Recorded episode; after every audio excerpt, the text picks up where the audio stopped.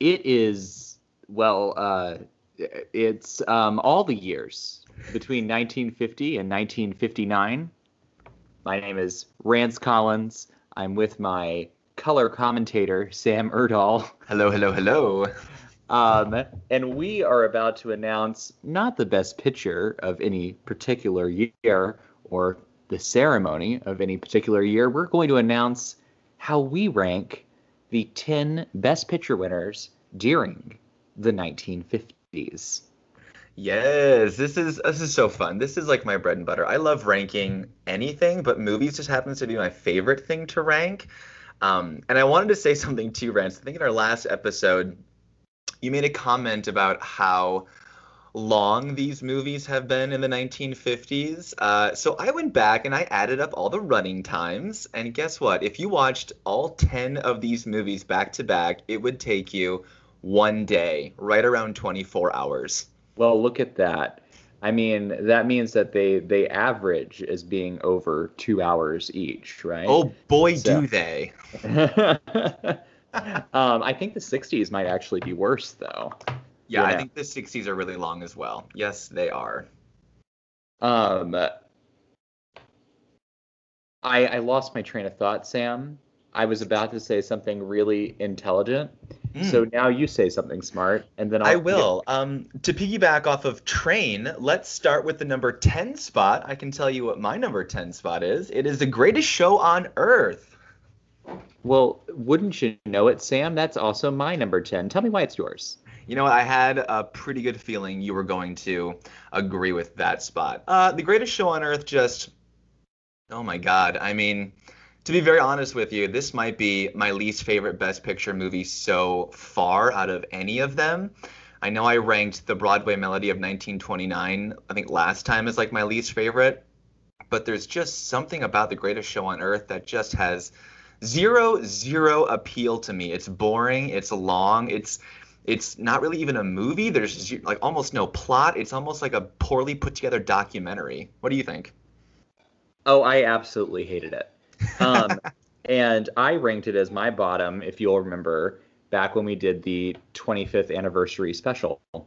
And I said it was the worst one. Although we didn't do rankings in that episode, I did say it was the worst Best Picture winner. And I stand by that 100%. I think that it is absolutely unacceptable that a movie that was as poorly plotted and acted and written won Best Picture that late in the game, particularly when it's when the next year's movie is so superior to it, when movies, I mean, like, there's so many great Best Picture winners in this era. It's just perplexing to me that this movie won, especially when it's up against movies like High Noon and Singing in the Rain that wasn't nominated.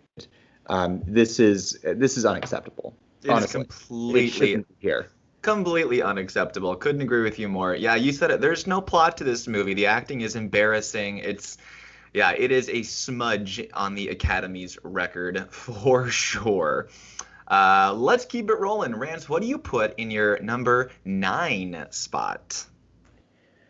Okay, I am going with, and I wouldn't be surprised if this is yours as well, Around the World in 80 Days. 100%, yes. That is what I put for number 9 as well. All right, why do you rank this movie so low?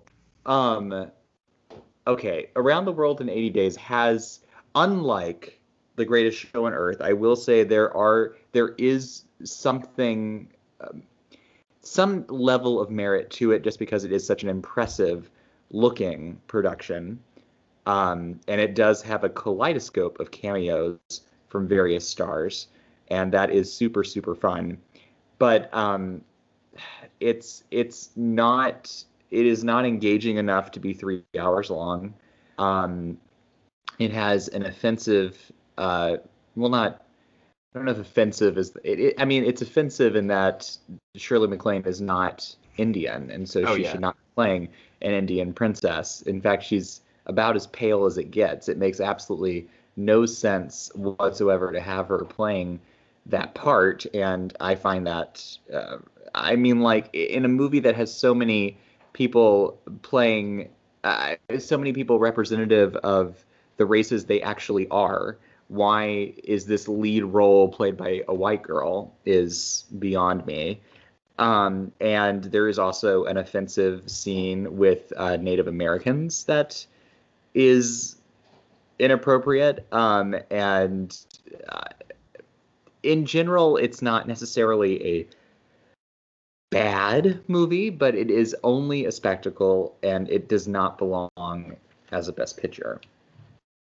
Yes, 100%. And no, you're absolutely correct. It's offensive. It's wildly offensive, especially looking at it through our modern eyes and through a modern lens. Yeah, there's just not a whole lot to this movie.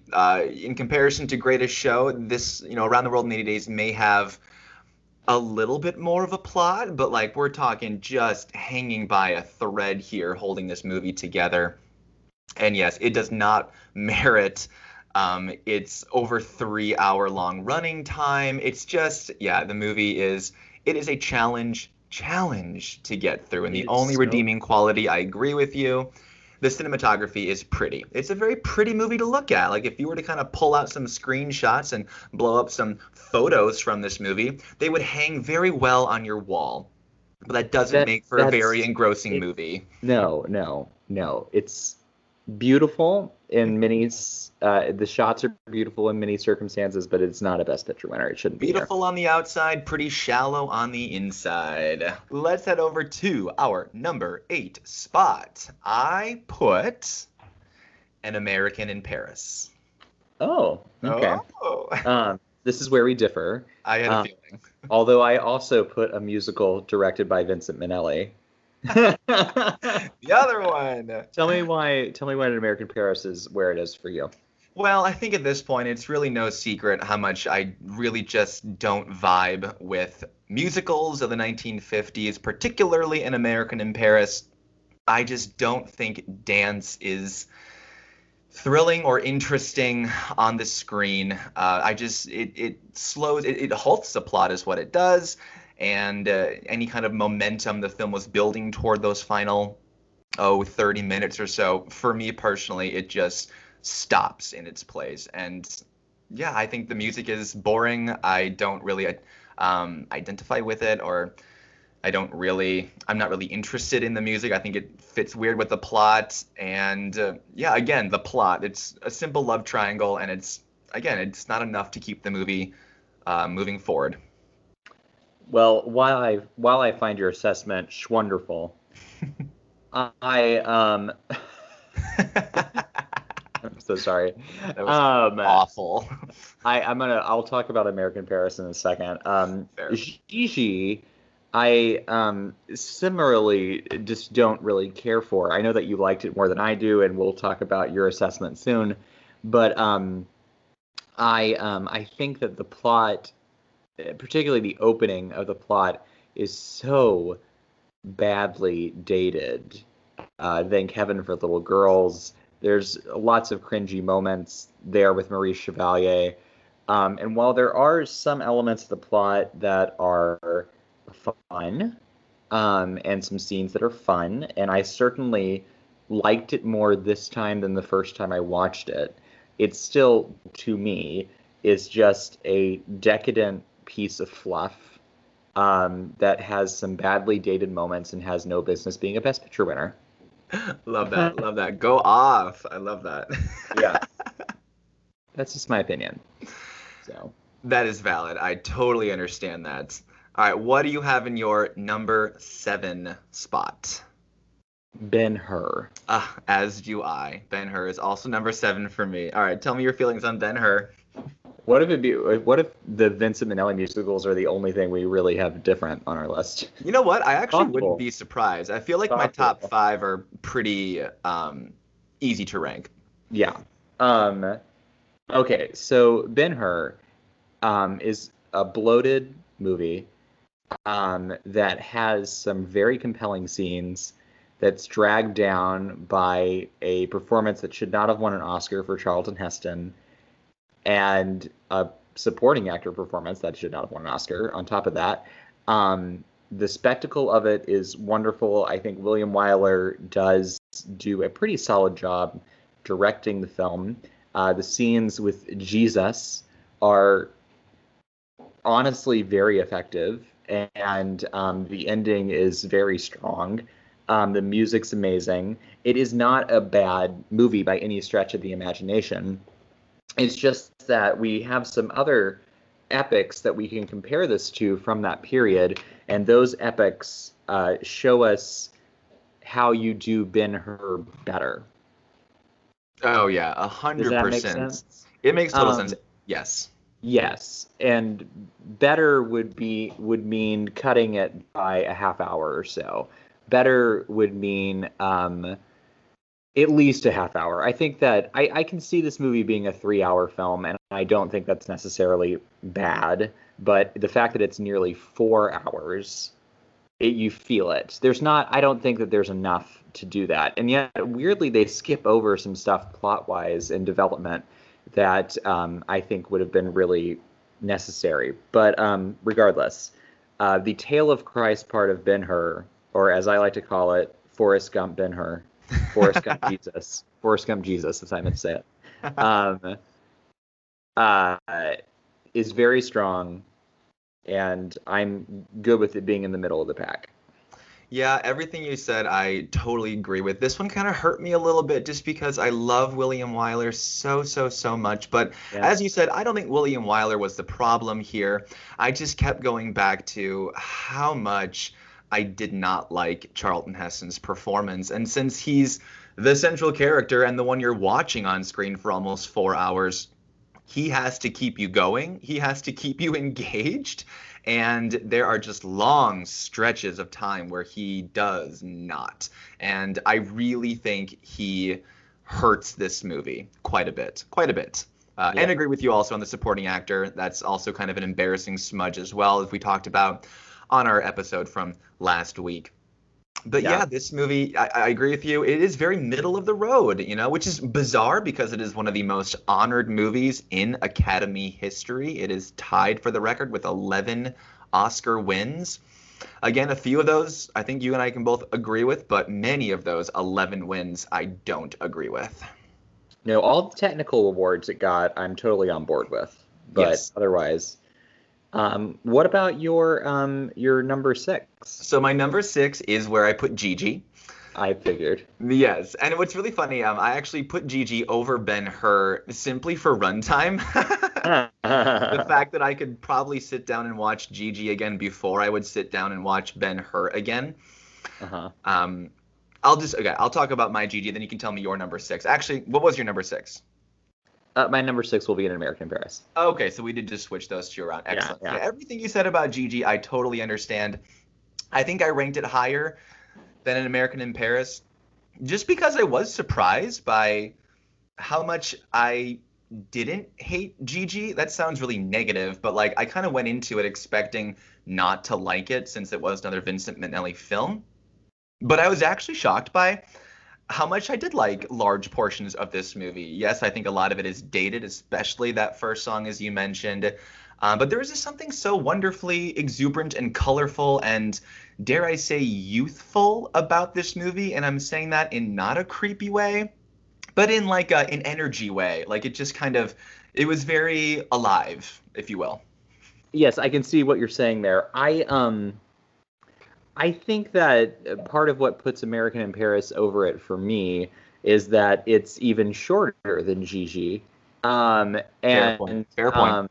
And I personally, I know that you said you don't love the score. I like the score for An American in Paris a lot more. And I also get a lot more joy out of watching Gene Kelly and Gene Kelly's butt. And specifically. And so I think for me that this was... I give it to An American in Paris here just because I could rewatch that before I could rewatch Gigi. But these bottom five movies in general, the 50s is a weird almost every other year situation where you have one that you're oh yeah, and then the next year it's what? Yes. Yes. No, yeah. It is almost like every other word. It's like, I understand. Classic. What the heck is that? Yeah, absolutely. It's a very strange decade. And I think the bottom half of this list, which isn't every, it's almost every other year with like a little bit of exception. Yeah. But it is a little WTF. Yes. No, agreed. And I will say, too, on these top five now that we're going to list off, these are five phenomenal movies. So I think what you're getting at here, is that... This is a preference situation now. Because these are five movies... I think we can both agree the five movies we were about to list all very much deserve their awards. Definitely. Okay. Absolutely, yeah. All right, so, coming in at number five. What do you have, Rance? Oh, is it my turn? I have The Bridge on the River Kwai. Ah, so do I. Ah. Yes. And I think this is another, comes down to preference situation for me. Oh, I think so, too, yeah. Because I don't know if it's necessarily better than some of the other movies I have listed under this, but, or over this, is how I should say that. But I think just because it's the longest of what we have left, so I'm not going to sit down and rewatch it. It's the most testosterone-y of the ones we have left. And those two things are not things I gravitate towards in movies. But it is a near-perfect film. So... Yeah, nope. Everything you just said makes perfect. Yeah, I couldn't agree more. You took the words right out of my mouth. It is a really... epic, grand movie. But again, I think the runtime kind of hurts a little bit, only because I feel like there are certain passages of this film that don't need to be in there. And that's, I think that's just getting incredibly nitpicky about the film, because performance-wise, directorial-wise, it's flawless. Yeah. Yeah, totally. This is, again, we're getting down to nitpicks here. What about number four? What's your number four? Number four. This one hurt my soul a little bit, but I put Marty at number four. So did I. Oh, did you? Okay. I think this may end up working out exactly as I'm thinking it's going to. Wouldn't it be funny if we only had two movies switched? That would be funny. Go ahead. Tell me what you think about Marty. I love Marty so, so, so much. This movie is just so endearing and so sweet, and doesn't have... a mean bone in its body. You root for everyone. It is my idea of what a perfect movie should offer, which is just an intimate character study, a slice of life, on this person's goings abouts of a day, and you want him to find happiness. And between him and Betsy Blair, I just think they're such a sweet, and also, might I say, they're also an incredibly realistic portrayal of a couple. Yeah. It's very naturalistic what they're doing here, and I think a lot of that is credit to the screenplay by Patty Chayefsky. I think his screenplay for this is phenomenal. I love Patty Chayefsky, and this movie is just so slice of life and wonderful. And one of our listeners, a friend of mine, Carmine. Hi, Carmine. He told me that he ended up watching this after listening to our episode, and he just absolutely fell in love with it. Oh my gosh, that makes me so happy! Yay! So good, so good. Yes, Carmine's maybe our most loyal listener. So oh my gosh, hello, Carmine. Hi, Carmine. This is your shout out. And I just love. I love that it only takes place over 2 different days, and the ending is not a real resolution. It's just a step, and I like that feels more true to life to me than anything else. It's just very, different,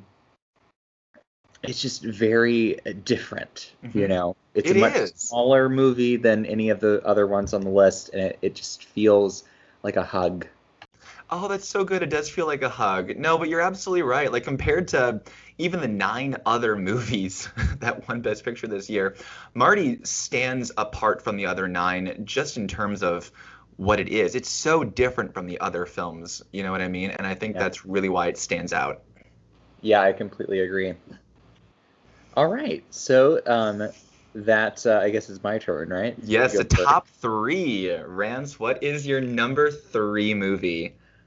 I'm rolling on the beach in From Here to Eternity. I'll join you. I will join you on the beach. My number three is From Here to Eternity as well. Yes. All right, tell me about it. From Here to Eternity is also, I mean, like all five of these movies in the top five. It's a perfect film. It has such a great collection of performances. When you talk about acting, the lead five actors, this is the most I've there's another movie with Burt Lancaster. I like his performance even more that's coming up, but Burt Lancaster, I think, is the best cast that we've seen him in the 50s right here. His steamy chemistry with Deborah Kerr is the stuff of legend. She's fantastic. Montgomery Clift gives maybe his best performance in the film, which, I mean, debatable. A Place in the Sun's also a great performance, but this is one of his best performances, if not his best. Frank Sinatra definitely gives his best performance, I would say, in this movie. And then Donna Reed is just so wonderful in the film, and it's so compelling. So you have this amazing ensemble. You have such tight direction from Fred Zinnemann, and there's this looming thing the whole movie, that's this incident in our history that we all know so much about, that we get to see played out in such a wonderful, impactful, emotional way. It's great. It's really great. Yeah, I totally agree with you. I think what you were getting there at the end, you know, with this, the background of this movie taking place, you know, the days before Pearl Harbor, I think that just sets the atmosphere for this movie so well. Like, there's always some kind of anxiety and melodrama kind of just bubbling under the surface here.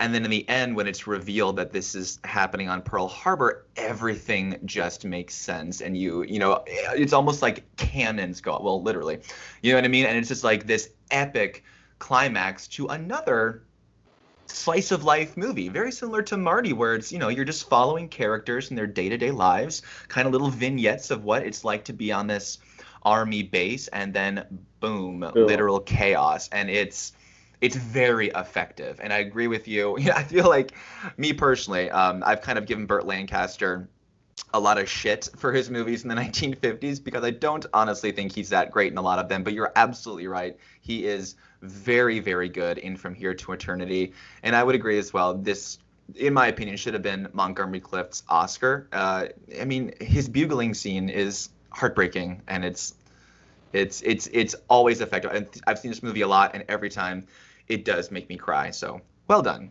The only, it also is the movie in this decade, I think we get the most consistent, always on screen eye candy. Oh, yes. With the possible exception of Cornell Wilde's performance in The Greatest Show on Earth, which, again, I didn't mention earlier, is the only recommendation for the film. Accurate. The prettiness of Bert and Monty is it's just hard to pass up, right? It's good. You know what? It's good. Okie dokie. So, all right. Number two in silver place. Just want to say it at the same time. I think. Yeah, ready? Three, one, two, one. On the Waterfront. Okay. I was going to say, I'm pretty sure our number one is what it is. I mean, like, there's only one movie left, so yes, absolutely. Unless you just like went left field and said, like, I'm gonna choose a different decade. Now, On the Waterfront, this was incredibly close. I love On the Waterfront so much. Talk about performances just across the board. Everything is so natural. I mean, this is Marlon Brando's, you know, just greatest performance. Yes. And then you talk about the supporting players too. I mean, take your pick. They're all there. Carl Malden, Rod Steiger, Lee J. Cobb. These are all, you know, actors just at the top of their game. You have a great debut performance from Eva Marie Saint. Yeah. And then you tie that all in with the messaging coming across and the drama behind the scenes between Elia Kazan and McCarthyism. Like, it is, I think, a perfect representation of what Hollywood went through in the 1950s and the art that came out because of it. I I completely agree. It does feel like a culmination movie, and the etchings of the actor's studio coming into the fold during the 50s, and Elia Kazan being one of the directors who kind of embraced that set of performers, and this movie just feels full of method, if that makes any sense, from the way that it's filmed to the way that they act. There's something so emotional about On the Waterfront, where everything is just bubbling on the surface the whole movie. There's such an energy to it that I think is very unique to it as a film, and not something that I don't know if that's ever been recorded again. It's just like the whole cast, the direction, the cinematography, everything about it feels like one of those recalled memories that they would have you use to create the scene. Feels like it's coming from the back of your consciousness and just spilling out. And everything in it's so stark and interesting, and it's redundant to call it a great movie. It's been honored over and over and over again, but there's a reason. Oh, absolutely. There is definitely a reason, and there's really only one movie that can, in my opinion, I think in both of our opinions, beat out On the Waterfront, and that is our number one spot, which is All About Eve. It's always about Eve. It is always about Eve. All About Eve is one of my 10 favorite movies of all time. It has what I think is the best script in any movie ever. The screenplay by Joseph L. Mankiewicz is so crackerjack. It pops the whole way through with dialogue that is just delicious, and you wish you could have the opportunity to spit out of your mouth, because I wish that I could be as smart as the people are in this movie. But at the same time, it feels so intimate and real. I don't know if that makes any sense. You have what is ultimately kind of a small story involving this small ensemble of characters, of how one person affects the life of basically 4 other people. It's 4, right? Yeah. The 2 couples. Yep. And then George Sanders is the observer, and Thelma Ritter's kind of there. Oh yeah. And but you watch as Eve comes in and upends 2 relationships, and totally takes this, what I think may be, it's tough to call it this. I think Bette Davis gives the best leading female performance of the 1950s.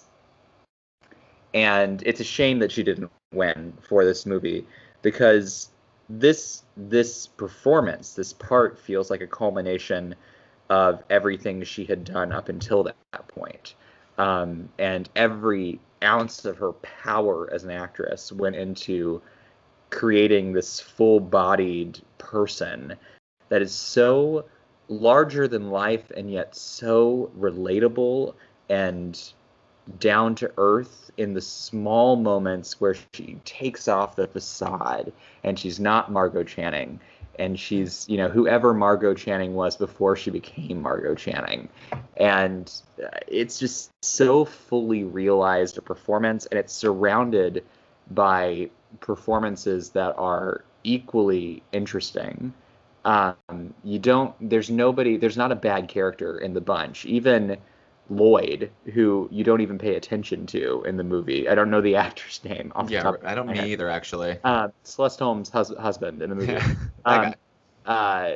You are interested in everything that's happening at every moment, and it's because of the script, the strength of the performances. The movie is 2.5 hours long, but it justifies its length by the fact that Joseph L. Mankiewicz gives the characters room to breathe so that we can get to know them and really start to feel for them. And all of that makes the twist in the film, which, I mean, the twist is probably the most famous part of the movie. And a lot of people probably know it through osmosis, even if they don't, even if they haven't seen it. But, you know, Eve ends up being a backstabber, basically. And it makes it so effective because you do spend, I'd say, a good 2 hours of the movie wondering just how pure or dastardly Eve's motivations are.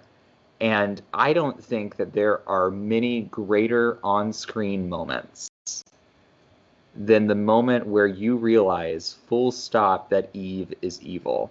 And that is the moment in the bathroom of the restaurant where she is talking to Celeste, well, Karen is the name of the character.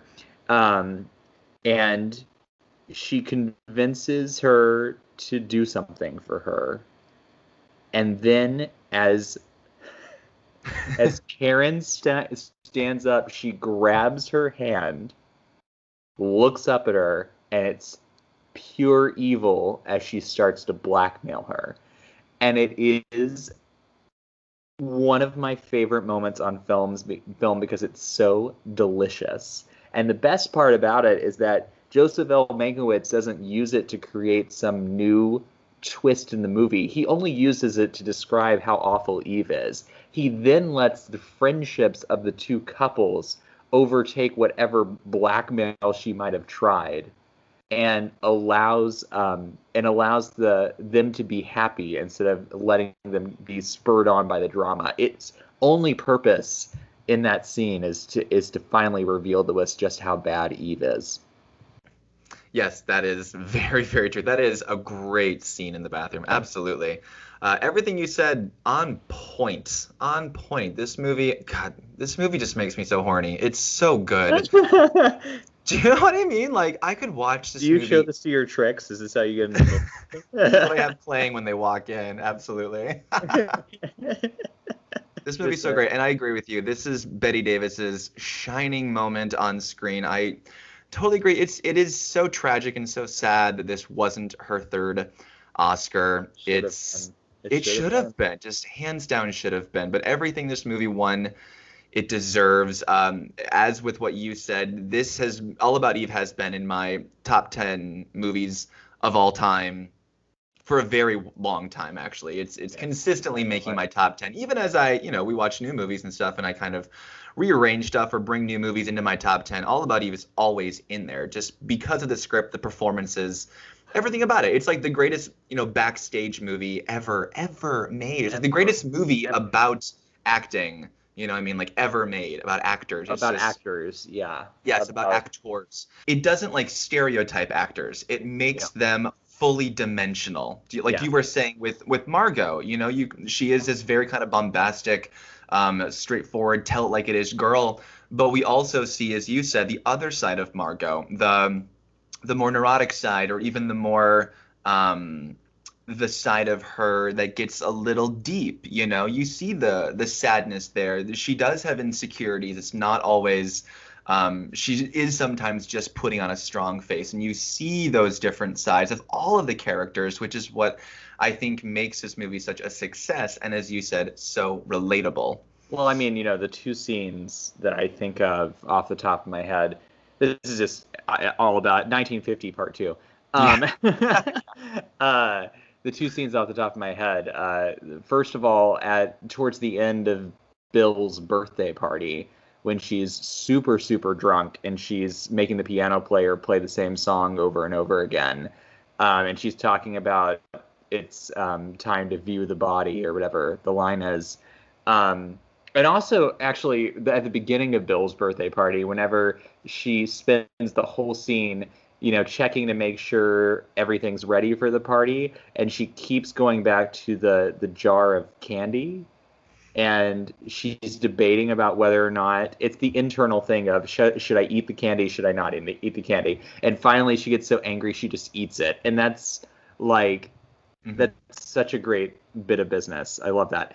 And then the scene, of course, when the car is broken down, where she talks about the importance of being a woman, or whatever the speech is, and it's just a head-on shot of her looking off into the distance, giving this amazing monologue and killing it. Yeah, it's Bette Davis doing what she does best. I agree. That party scene is so great. Also, what I think is wonderful when you're talking about filling in the moments with business, Bette Davis, when she is upstairs getting dressed for the party, and then she's told that Bill has arrived, but Bill didn't tell her. You know what I mean? He's down there with Eve. She leaves her room, and you see her run down the stairs, but when she gets to the bottom two stairs, she stops and then coolly walks down the last, because while, yes, she's in a hurry to get down there to make sure Eve isn't, working her way to her man, she doesn't want to show that to them. She wants to be cool and she wants to be collected, but that's not what's actually underneath. It's genius. Every moment of this movie has something you can nibble on, and it's just perfect. A milkshake? Oh, God. The best. Oscar. Give her an Oscar. Give her all the Oscars. Well, the good news is when we get into the 60s, we get one last really big movie to talk about Bette Davis with. Thank God. And perhaps the most competitive year for Best Actress ever. So it is definitely up there, yes. And that's going to be starting very soon. We're into the 1960s very, very soon. What are you? Can I just ask what you're looking forward to in the 1960s? What year do you think you're most looking forward to? Okay, that's a good question. The Apartment is one of my favorite movies of all time as well, and I'm very excited to discuss that movie. And then I'm excited to get into the discussion of 1966, which has another one of my favorite movies, Who's Afraid of Virginia Woolf, which did not win Best Picture. A Man for All Seasons did, which I haven't seen, so I'm curious to see that movie and compare it to Virginia Woolf. What about you? One of my top 5 favorite movies of all time won Best Picture in the 1960s, and it's West Side Story, which I have seen. I'll probably repeat this fact, but I have seen it 10 times in a movie theater. Wow, I love that. I love that. Including several times in 70 millimeter, and I am absolutely obsessed with it on so many levels, and if you try to levy any criticism towards it, I'm just warning you in advance. It won't go well for you. Oh, I can't wait. I also really, really, I'm looking forward to 62 because the Best Actress race is so interesting and competitive. But I also am really looking forward to 1967, which I think is... which is one of those pivotal years in terms of the tone of the movies that were being produced. And it ends up, there are 4 very interesting Best Picture nominees, and then one that's a WTF, because it's what is this movie doing here? And I think you probably know which movie I'm talking about. Oh, yes. But meanwhile, so much of the rest of the movies that were nominated, including the movie that won, in 1967 are dealing with race relations and really topics that are so pertinent at the time. And I'm really looking forward to discussing the cultural movement that's represented by that year. Okay, so we will be with you guys next week as we begin our discussion of the year 1960.